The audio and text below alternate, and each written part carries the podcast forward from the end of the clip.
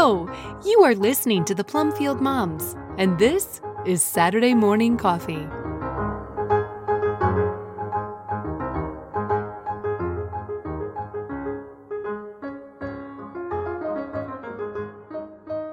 The Purpose of Our Wounds. A reflection by Diane Pendergraft, originally posted at theglorioustable.com. All scripture quotes are from the English Standard Version unless otherwise noted. Quote, Come, let us return to the Lord, for he has torn us that he may heal us. He has struck us down, and he will bind us up. Hosea 6 1. What an unpleasant thought! The Lord has torn us and struck us down? Surely not. The Lord is my shepherd. The God I know is merciful and gracious, slow to anger, and abounding in steadfast love and faithfulness. Psalm 86:15. How can I reconcile a tearing, striking God with a God of mercy, graciousness, and steadfast love? James says, quote, You have heard of the steadfastness of Job, and you have seen the purpose of the Lord, how the Lord is compassionate and merciful. James 5:11. Yes, I have heard of the steadfastness of Job, but does his story of pain and suffering and loss bring to mind God's compassion and mercy? As privileged witnesses of the scenes in heaven, we can watch Job's harrowing story unfold from a comfortable distance, knowing that God was in absolute control all the time. In contrast, it can be exceedingly difficult to see any purpose when we're smack in the middle of our own sufferings. Often our personal stories play out so slowly we can't imagine what good could possibly come from the misery. Waiting and wondering can be the most painful part of pain. God gave us stories in His Word because He knows how we learn. Stories can teach us concepts that are difficult to grasp through bare naming and telling. Be patient, trust God. They can help us relate to the situations of others that we may never experience ourselves.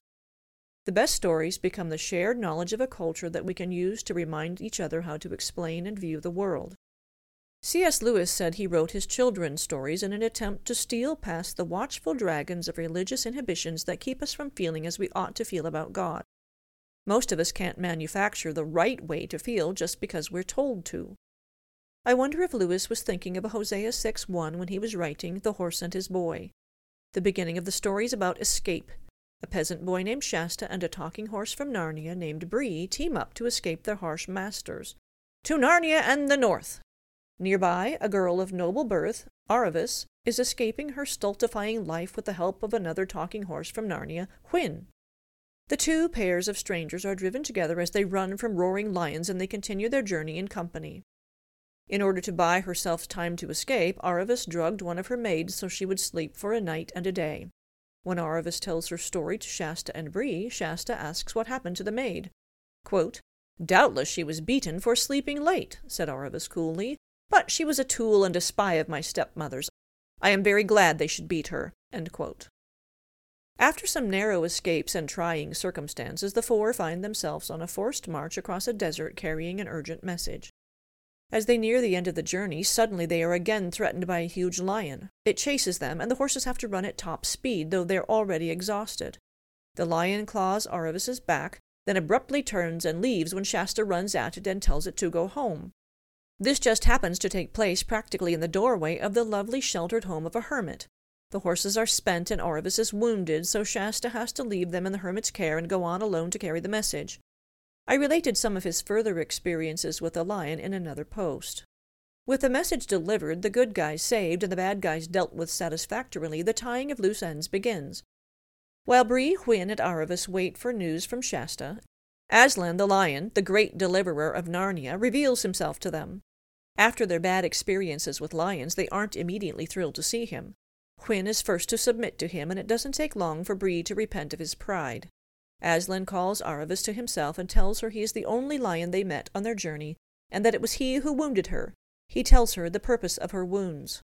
Quote, the scratches on your back, tear for tear, throb for throb, blood for blood, were equal to the stripes laid on the back of your stepmother's slave because of the drugged sleep you cast upon her. You needed to know what it felt like. When Shasta comes back and tells Aravis his story, he tells her that Aslan seems to be at the back of all the stories.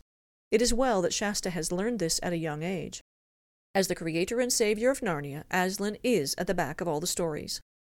Our creator isn't merely at the back of all the stories, he is the story. When Hwin met Aslan, she said, You may eat me if you like. I'd sooner be eaten by you than fed by anyone else. I say with Job, Though he slay me, yet will I trust him. Job 13:15.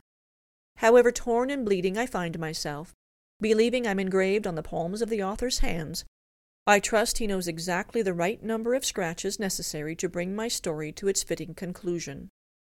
My Saviour assures me, I give them eternal life, and they will never perish, and no one will snatch them out of my hand. My Father, who has given them to me, is greater than all, and no one is able to snatch them out of my Father's hand. John 10, 28 and 29.